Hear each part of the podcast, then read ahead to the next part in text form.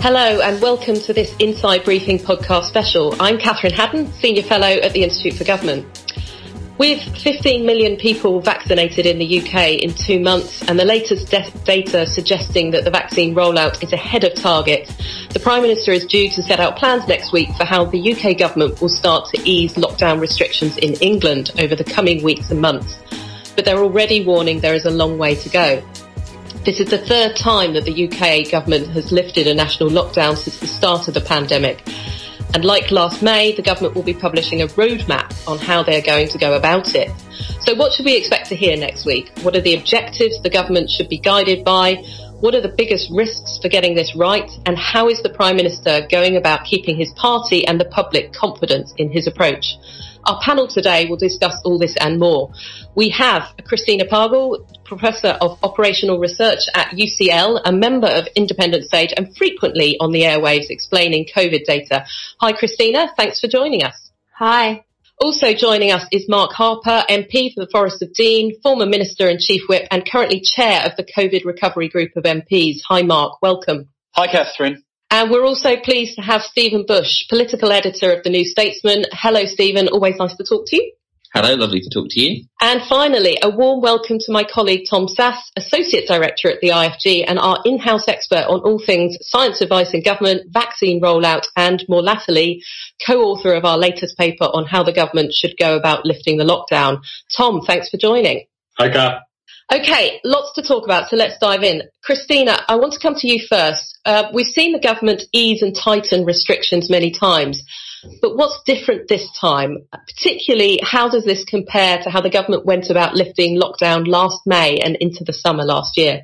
Well, I can't say for sure what's different until we actually see what they publish. But the mood music has definitely been a lot more cautious, I think, than last time. And I think for the first time, you know, we're not you know, there's this big kind of catchphrase now, which you're seeing across all the different nations of the UK is, you know, data, not dates, which I totally support that you're driven by what's happening and not by some kind of arbitrary deadline.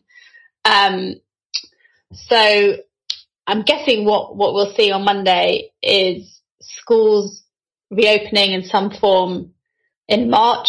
And I think they'll either open them all or start with primary. So I think that that's kind of one big decision point. Yeah. And and I doubt that we'll see any, much else opening until spring, which I think is the right decision. You might see some relaxation of outdoor rules. Um, I, you were obviously presenting on Independent SAGE earlier about the latest data and figures. Um, do you think now is the right time to be starting to talk about this and for the government to be setting this out? Are the figures in a place where we can start to think about this stuff? So the figures right now, we're roughly where we were in November towards the end of the last lockdown or early December. But then we kind of opened up quite a lot and we all know what happened over yeah. December and New Year. Um, and we're still, so we're currently just above 100, 100 cases per 100,000 people per week. Now remember, in the summer, we were imposing restrictions on cities and areas that got more than 50. When SAGE recommended a circuit breaker in September, we were at about 60, 70 cases per 100,000. So we're still at high levels, even though we've come down massively. In a few weeks, we probably will be under 100 per 100k. And I think because of the, the, the massive disadvantage of keeping schools closed, I think it's the right time to try and open schools. I don't think it's the right time to try and open anything else, especially not now that the new kind of more transmissible variant is dominant everywhere in the UK. Yeah. Yeah. Okay. We'll come to a bit more of the detail of, of what the government can do and how it starts thinking about sequencing. Stephen, um, we've heard a lot about the more cautious approach now, as as Mark's just been talking about there. Uh, but also far more of the government under promising and over delivering. Do you think this is a new approach? Do you think Johnson has a different view than before Christmas? Do you think that's changed his mind, the experience in the last few weeks? Yes, I, I think, um, yeah, I, I, think one from what the government is saying publicly, but also what various people in government are saying privately. I think there has been a change in approach with the one important disclaimer that unfortunately the thing that hasn't changed is that the government is being opaque about what its rationale for lockdown, not lockdown is, right? Mm. In the, up until November, the, the, the ex- implicit logic of everything the government did was, we'll be as open as we can get away with before the NHS starts to cry uncle. Now, you can argue about the benefits of that as a policy, but uh, it feels to me pretty clear in terms of the mood of the country that if a minister had stood up and said, our, our policy is to run the NHS as close to capacity as we can get away with, they would not have been able to win consent for a, po- a policy that loose. I now think we maybe have the reverse problem where uh, the government has now got a tighter approach to lockdowns than it had last year, and it's not, I think, certain that if a minister stood up and went, our new policy is, you know, completely break the back of any new variants, fairly tight lockdowns until everyone's been offered a first dose, um, then you would have political consent for that either. Mm. And I think that is the thing that really, unfortunately, hasn't changed is that the government has never been clear. I think it's really positive that they've moved to a kind of, um, you know, data rather than dates, but they have never been clear about what data matters to them. And I think that, um, yeah, the, that, that is the central reason why so many Conservative MPs are going, uh, hang on a bit, haven't the goalposts moved here? Yeah, that's true. And Tom, that was something I wanted to ask you about. We've heard a lot of this line, data, not dates. Um, uh, you know, we, uh, the government are giving the impression that metrics are going to be very important to go about implementing its strategy, but it talked a lot about that in last May in its its roadmap. Then, do we have confidence that it will use them well this time? Yeah, so I mean, if you go back to that strategy last April May, you had this sort of very confusing architecture where you had five tests that were set out around NHS capacity, PPE, this sort of vague idea of hoping to avoid a second wave you then had a timetable in that strategy which sort of bore little or no relation to those tests. And then you had the JBC being created and four alert levels in theory to advise on when restrictions should be eased, but the JBC was basically ignored or, or its kind of alert levels were too loose to sort of make much difference. Um, so, you, you, I mean, that may have been a deliberate attempt to sort of gloss over some of the differences in cabinet and, and actually allow some of that strategic confusion that Stephen was talking about um, because they didn't want to sort of have those difficult conversations. But the practical consequence of that was that actually decision making was always delayed. So you mm. saw the R rate start to rise above one in some places from July, all regions by September. You know, action wasn't taken for a very long time. Um, so I think what, what we've argued for in this report is for a much clearer mechanism for tying whatever data and, and sort of metrics they want to focus on to action, you know, and not for that to be just pro- just left to some sort of uh, confusing process. Christina, I mean, that's an area you know about well. What's the kind of metrics that will matter the most? There's a lot of talk about the R number, of course, um, and keeping that below one. Is that the crucial thing, or is it also about deaths and hospitalisation? And do you think the government can give an idea about what are the right sort of levels of acceptable risk, like talk about actual numbers um, in terms of infection cases or, or deaths and hospitalisation or, or, or, what? I mean, R is not actually that useful for right. man- managing the pandemic, partly because it's always based on, on data that's two or three weeks old and the situation a few weeks ago. And secondly, as cases get much lower, it becomes less useful. Um, so as, as, a limit to how much you can fall once you're at like, you know, 20 cases per 100,000 per week. Yeah. I think the crucial thing is the level of infection. And that's partly because of the vaccines, you know, like Mark Harper was talking about. They are incredibly positive that we're doing this. The problem is that if we have a lot of infection in the community, even among younger people who may not need to go to hospital very much, um, every time you have an infection, you give it a chance to mutate. And once you have a whole reservoir of people, the current variant can't infect because they've been vaccinated. If a mutation arises that can, it will spread and it will have a massive advantage. And basically the risk is that we lose all the advantage that we've got by having a great vaccination program. So to me, the, the key thing is to keep it down so that we don't grow a new variant and we can vaccinate everybody by autumn, which we're well on track to do, if not by, not even earlier. And then we're in a much, much better position for winter. So I think that is, to me, it's, it's that infection rate that they're going to try and keep as low as possible. And I think that's kind of what's motivating this more cautious approach. Mm. And, and Mark, what do you make of that? Yeah, I think they should. There's two flaws with that argument, I think, and I'd be interested to, to hear what Christina thinks. The first one on the mutations. Um, I accept that point, except that it misses out a really important issue, which is the rest of the world. That however low we get the infection rate in Britain, for the next couple of years, there are going to be millions of people with COVID in the world. And if a mutation exists, uh, uh, uh, is going to arise, it is going to find its way to the United Kingdom. So the idea that we can somehow stop the, the virus mutating uh, by focusing on what's happening in Britain, I think we're just kidding ourselves. And if we're going to lock down the country until there's no risk of a new variant, we're never going to emerge from lockdown ever. And the chief scientific advisor has said that COVID is going to be with us forever. So that's the first point.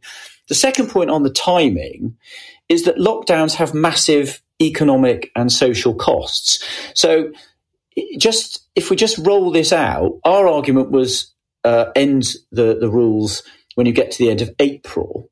That is quite a long time. That would mean a four month period. That's another two and a half months from now. If you start adding months and months onto that, we're going to see a significant number of businesses and jobs being lost. And that has enormous economic, social, and health consequences into the future. There's a cost to this. Ministers have got to listen to scientific advice, but also economic and social advice and balance them and not just weight everything towards the advice coming on the COVID, to specific COVID advice, there's a balance to be struck here, and that's the job of ministers. Difficult job, admittedly, but it is an important job for ministers to get right. Christina, do you want to come back on uh, to Mark on that? I mean, you know. So, so the first thing on variants arising in other parts of the world is yes, they will, right? But the, the danger is that if they arrive here before we have finished our vaccination program, we're much more vulnerable because we do actually have some border controls in place. We think they should be a lot stronger, that we should just have blanket quarantine wherever you go in the world for this year until we have vaccinated everybody. We will know by, by winter what new variants have arisen as the rest of the world tries to vaccinate as well. And then already the, the, vac- the pharma companies are working on boosters that will tackle these new variants. So we can offer people a booster dose before it becomes widespread here. We cannot do that if they arrive here this summer. So it's purely a risk thing there. On the second point, um, we're not arguing for lockdown all summer. That is not what we're doing. We're saying open schools first, wait four weeks, see what happens. Then you can start opening more cautiously. Put in place all the mechan- mechanisms that we know can drive infections down. Things like actually paying people to isolate. Things like having a bit safer workspaces. Encouraging people to be outside. All of this we can do. The vaccines make it much, much easier to keep things down. You just need a bit of extra support. No one's saying lockdown. I find this kind of bit weird that we're not saying that. And in fact, opening too early it much increases the risk of lockdown with all of the harms that come with it. Kath, if I can just, uh, yeah. So I think, well, Mark's sort of pointing to quite an interesting tension as I see it in what the government's coming out with. Because if they're proposing a very sort of slow timetable and keeping transmission down in the UK and sort of being concerned about the emergence of any variant here. But at the same time, they've come up with a hotel quarantine policy that, by all accounts, is quite leaky. Then, you know, Mark's right that you, you might lose some of those games and actually the big cost wouldn't be worth it. So, in a sense, if it is going to come out with a strategy along the lines that it's been signalling, then you'd really think that it needs to do quite a bit to firm up its hotel quarantine plan as well, because it's no good, you know, having having all those routes in as it does at the moment. Stephen, if I could bring you in, I mean that point that Tom makes about the hotel quarantine policy. There's also the importance of not just test, trace, and isolate, where you know this time, like well, not this time last year, but the last roadmap actually, that you know the test and trace policy was turned out to be in pretty poor shape.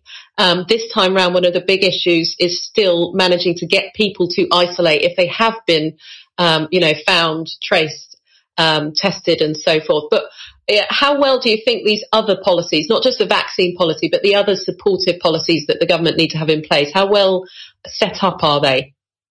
Um, not very, I think. I mean, so there, there is a sizable group of people in government who understand the need to have some kind of institutionalized um, solution for isolation. Uh, yes, also you need to pay people to be able to isolate regardless of their living circumstances. But then if you don't have a measure of central quarantine, particularly given the type of occupation, point in the labour market, point in people's lives, then people will tend to have those type of jobs.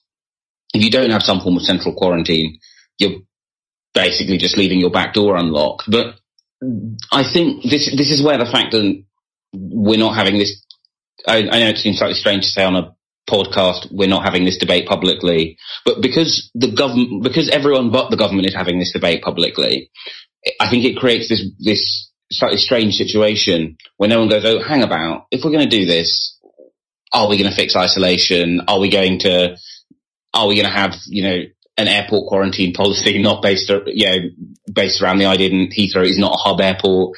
Um, yeah, all of that stuff, and it doesn't seem to me likely that any of that will improve in time, not least because if we were to do any of the stuff we'd need to do to fix isolation, those would all require fiscal commitments and we haven't got a fiscal event until uh, the 8th of March and there is little to no prospect that there will be a serious large commitment to either pay, paying people to isolate or uh, to establish uh, effective and working central quarantine.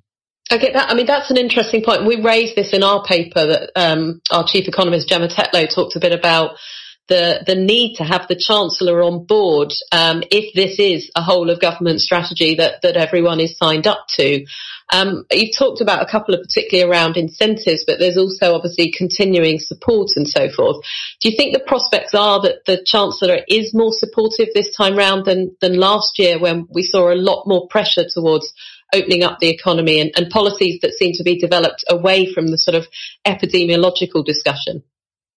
Uh, I don't think so. I mean, the Chancellor at some points has, has started sending uh, the chief sec to COVID-O meetings, which it feels like a wonderful sort of continuation of the idea. And ultimately, the chief secretary of the Treasury's job is to have to eat buckets of things the Chancellor would rather not eat themselves. Um, but I think what we're actually seeing is the proof of something that, so during the Falklands War, Margaret Thatcher uh, consulted various former living prime ministers, and one of the bits of advice she got was, whatever you do, don't have the Chancellor in the war cabinet. And I think then we are once again seeing the, the, the value of that advice, but unfortunately we're seeing it through the breach, which is then there is still a major split in government about the cost of, of this stuff. Some would say understandably because that's the Chancellor's job. Some would say then the problem isn't the Chancellor is, you know, wedded to old ladies, but whatever, wherever one comes down on that, um, there is still a problem in the heart of government. There are two very different approaches to how much people are willing to pay to do all of this stuff. Mark, is, is that your view as well? Do you think, I mean, is the Conservative Party more widely quite split on this? I know obviously there's you and, and the other group, the members of CRG, but, but how fundamental a difference is there?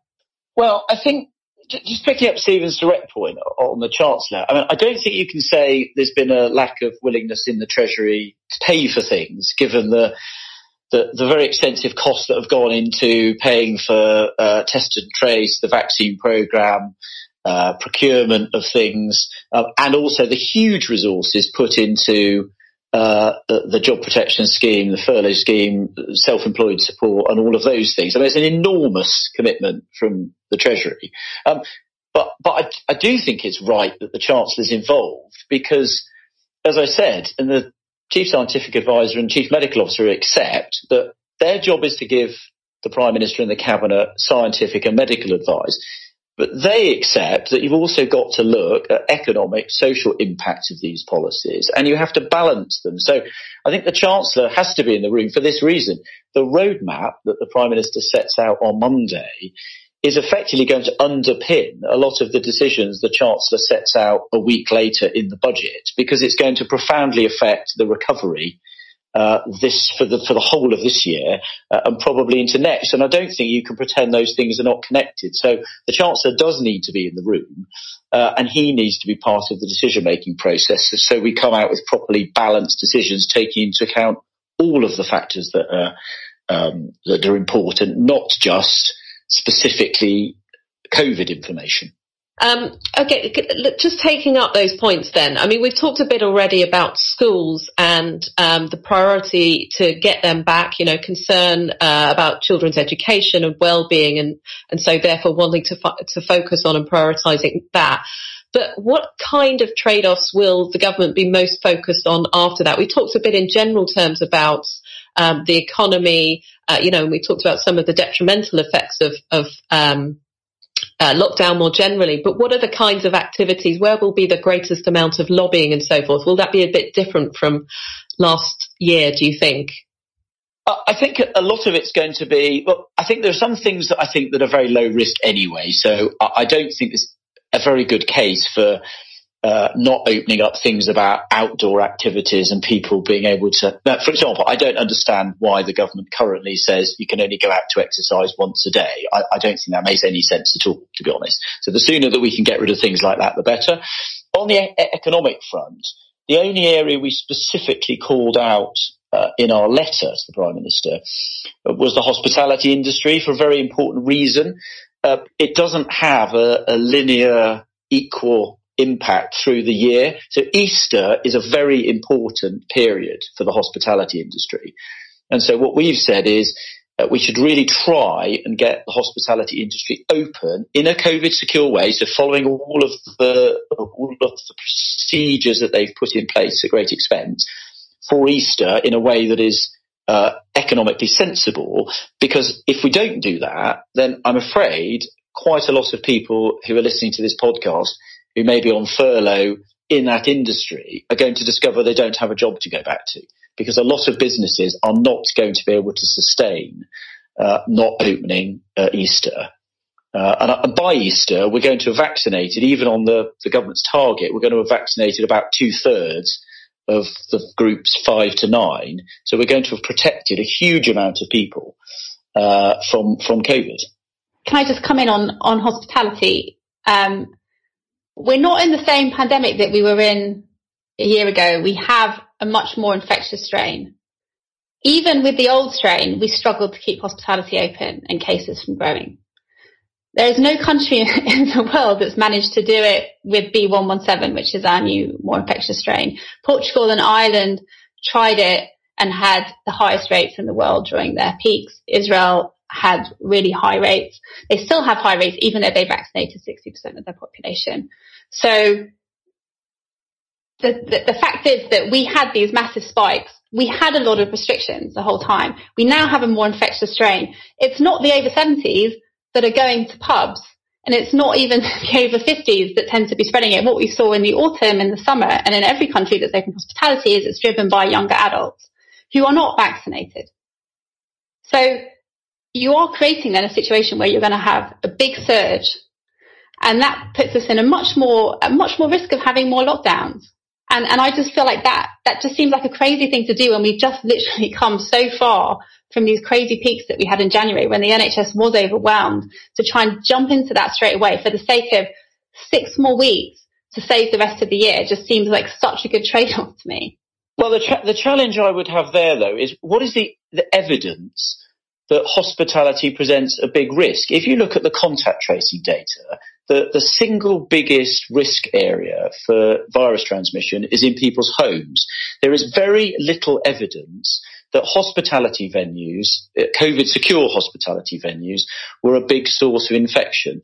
There's been an analysis of the Eat Out to Help Out scheme that shows there's no correlation between areas where there was a big take up of that uh, and uh, a rise in cases. Uh, and there are very few examples of of outbreaks being traced to hospitality venues. And the hospitality industry uh, has looked very carefully at staff infection, for example. There, there's just very little evidence that COVID secure hospitality venues were a very big driver of infection. I've looked at a lot of the papers domestically and internationally. The evidence is incredibly weak that hospitality is a big risk. If I could come in on this one, Kath. So, um, the paper that Mark referred to, so the Treasury was sort of briefing out two weeks ago um, this sort of uh, to favour journalists at the Sun, the sort of new data which shows there's sort of no link between Eat Out to Help Out um, and rising cases regionally. It was incredibly thin. They didn't publish any of the data or na- analysis that they were talking about. And what we've had in the UK is, is several economists putting together studies which show a rise linked to Eat Out to Help Out. And we've also just got common sense in that we know uh, we know sort of how COVID spreads indoors in poorly ventilated settings, and we know that Eat Out to Help Out was used to claim 160 million meals over the summer. So I think the fact that the Treasury is sort of now starting to try and fight that PR battle over whether Eat Out to Help Out did spread COVID or, or not sort of suggests it hasn't learned some of those scientific lessons about how the virus spreads. But just to come back to your point and your question about sequencing, because I think this is really important about where we might be going here. So, because we don't know what the impact of the return of schools is going to be, and people have rightly talked about why you should prioritise that. But it's quite possible that returning schools alone with this more transmissible variant could tip up the R, R rate above one. You know, some people have said that. So I think you do need quite a bit of flexibility and monitoring in terms of how you sequence the rest of your measures and being responsive to that. And the Chancellor will need to be able to respond to that and not be sort of too pegged down.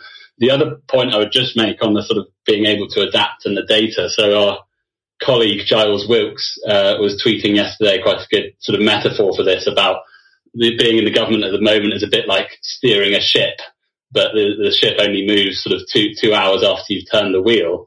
Um, and you know, there's something in that, which is that the government's not going to have real time information about exactly what the effect is, but it could be that the effect is much bigger than it might anticipate. So th- there is some degree of needing to just be able to sort of monitor what the initial measures are going to do. Stephen, can I bring you in at this point? I mean, the, you know, there's still going to be a lot of political arguments, aren't there, over this stuff? As much as the government is saying we're going to be driven by the data, not date, then that's not necessarily saying that we, that we won't be driven by some of the arguments and so forth.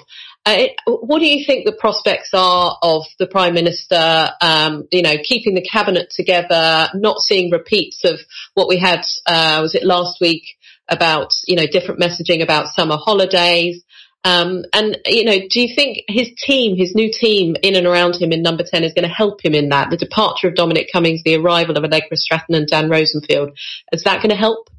Um, so I'm going to go for the easy one of those questions first, which is, okay. is, is the arrival of new people in Downing Street, sorry, it should be, are the new arrival of pe- new people in Downing Street going to change the problem? No, because the, the underlying problem is, is, is, is, well, twofold. Firstly, uh, the inheritance of the Dom Cummings era, where a large number of MPs got it into their heads, not entirely incorrectly, I would add, that they were essentially never going to rise under that Downing Street, and therefore they could um, indulge in being independent minded as much as they wanted. Um, that the taboo around rebellion has been comprehensively broken. Um, you know, I hate to plug a competitor, but Times Redbox did an excellent graphic in which basically showed that if you're not on the front bench at this point, you have rebelled at least once, statistically speaking. And the thing everyone knows, you know, whenever you speak to a you know, former whip or a current whip, then essentially the thing you really don't want to do is have MPs rebel the first time because once they've gone through that emotional wall, um, yeah, and they wake up the next day and their association or their constituency Labour Party doesn't hasn't burned them in effigy, and yeah, their their you know their friends are still answering the phone, and suddenly they go, oh, actually, maybe I do have strong opinions about the Uyghurs. Um, that hasn't gone away, and Downing Street being a bit more smiley doesn't fix the damage of, of, of last of last year. But also, the central problem, I think, is that the Prime Minister uh, has never been particularly effective at deciding between two difficult trade-offs or at laying out why it is he wants to do something, which means everyone gets very cross. Everyone ends up kind of forming into these sort of groups on WhatsApp or small groups in people's offices, um, where they just get more and more annoyed. And, and this is, this is not fair, but nonetheless, a large chunk of people in my industry um, do fetishize the idea that it's somehow weak for a prime minister to rely on votes from the opposition.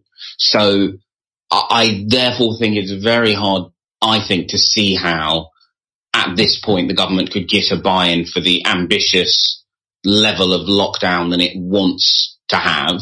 Uh, and I think sooner or later things will start to to fall off the wagon. Maybe as soon as next week, maybe in March, May, when people start to go, "Oh, wait, the implications of that announcement are."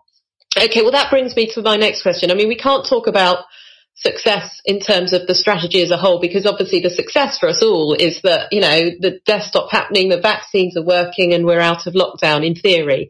But what are the successes that you know we should be looking out for next week or indeed the failures? I mean stephen you've just alluded to one that the wheels start to fall off in terms of how he sells this to the party and the public. Is that the key thing that you're going to be looking out for next week? Yeah i think the key thing to look out for next week for me is is one how this is a very crude metric, but how many people, you know, from secondary school or from like former jobs after the Prime Minister has spoken, are getting in touch with me asking about what they can and can't do. Um, because the thing I have noticed is that has a direct correlation on how quickly the parliamentary party does and doesn't kick off. If the if the average person understands what they need to do, then generally the average MP feels A, equipped to defend it to their voters, B, is probably more likely to be on board with it, uh, because it will mean it's been explained well, um, and C, do we have some idea what the inputs we should all be looking out for in terms of light at the end of the tunnel, what it is the government is trying to do. And I think clarity for me is probably the, the thing that will make or break next week in terms of the various pressures the government is under. All right, Christina, what about you? What are you going to be looking out for next week? I think tone um, and whether they actually come back with a roadmap that contains what the data thresholds are and what data they're looking at, and actually what their aim is. Because if it's about not overwhelming the NHS, your policy is going to be different than if it's about keeping infections low. And what the timescale is. So are they looking ahead until they've got the whole population vaccinated and then reassess? Are they looking six months ahead, a year ahead? So I think that is kind of what I want to see. Like what, what is their aim for the next 12 months and can they articulate it? Um, yeah. So, and, and can I just say one other thing about, about the public? Yeah. Is that, you know, polls have consistently shown that the public support quite strong measures. They support the current lockdown they definitely support getting schools back first. So, so I don't think it's true that the public is clamoring for an April opening. Okay, interesting. Um, Mark, what about you? Um, what is the main thing that you'll be looking for next week? So I, I think two things. We've obviously set out uh, some of the content. So it will obviously be some of the content that's in the, the roadmap. But I, I, actually think I agree with, with both Stephen and Christina here. It's also about the Prime Minister being clear uh, about the objectives and articulating the strategy. So we, we said in, in the letter that, that we wrote to him, it was for the government, the onus was on the government to explain, you know, if it was keeping restrictions and for, for a length of time, it's the government's job to explain why, what's the evidence base and what's the objective. So I think, you know, I, I can accept there might be things that I don't like, but if the Prime Minister sets out a very clear reason for them and, and a well argued case, that may both persuade me and also enable me to go out and defend it to other people. If there's things in it I don't like, but there's no very clear reason for them and it's not articulated very well, there's no evidence, it's quite hard to support it and quite hard to defend it to anybody else. So I think it'll be partly the content, but partly how well the strategy is set out and how well it's articulated and explained. And Tom, finally to you, what are you going to be listening for? Yeah, well, I agree with all of the above and say, you know, I, I think broadly when we come to look at the document, it will be is is there more clarity about objectives metrics and how they'll be measured and, and, less of the sort of strategic fudge that we saw in the last one. And then I completely agree with the point being made about actually Johnson's role as a sort of persuader and explainer here. The ability to say, and this comes down to actually some very specific rules. You know, when people ask, you know, a colleague of ours keeps asking, why is it that I'm not allowed to play doubles tennis? You know, why is it that I'm not? That would be Jill Rutter. why is it I'm not allowed to do X, Y, or Z? And the government being able to say, you know, here is here is the evidence, and here's why you all need to be just bought into this plan over the next few months. Because I think those sort of small things are actually quite important to people's people's willingness. Yeah, absolutely. Okay, well, we all await the government's plans, and no doubt all of us here will be talking a lot about this over the next week. Um, here at the IFG, we will have more explainers and comments to help guide you on what it says and what it means. And if you want more reading, do visit instituteforgovernment.org.uk and you can find our paper there on lifting lockdown in 2021.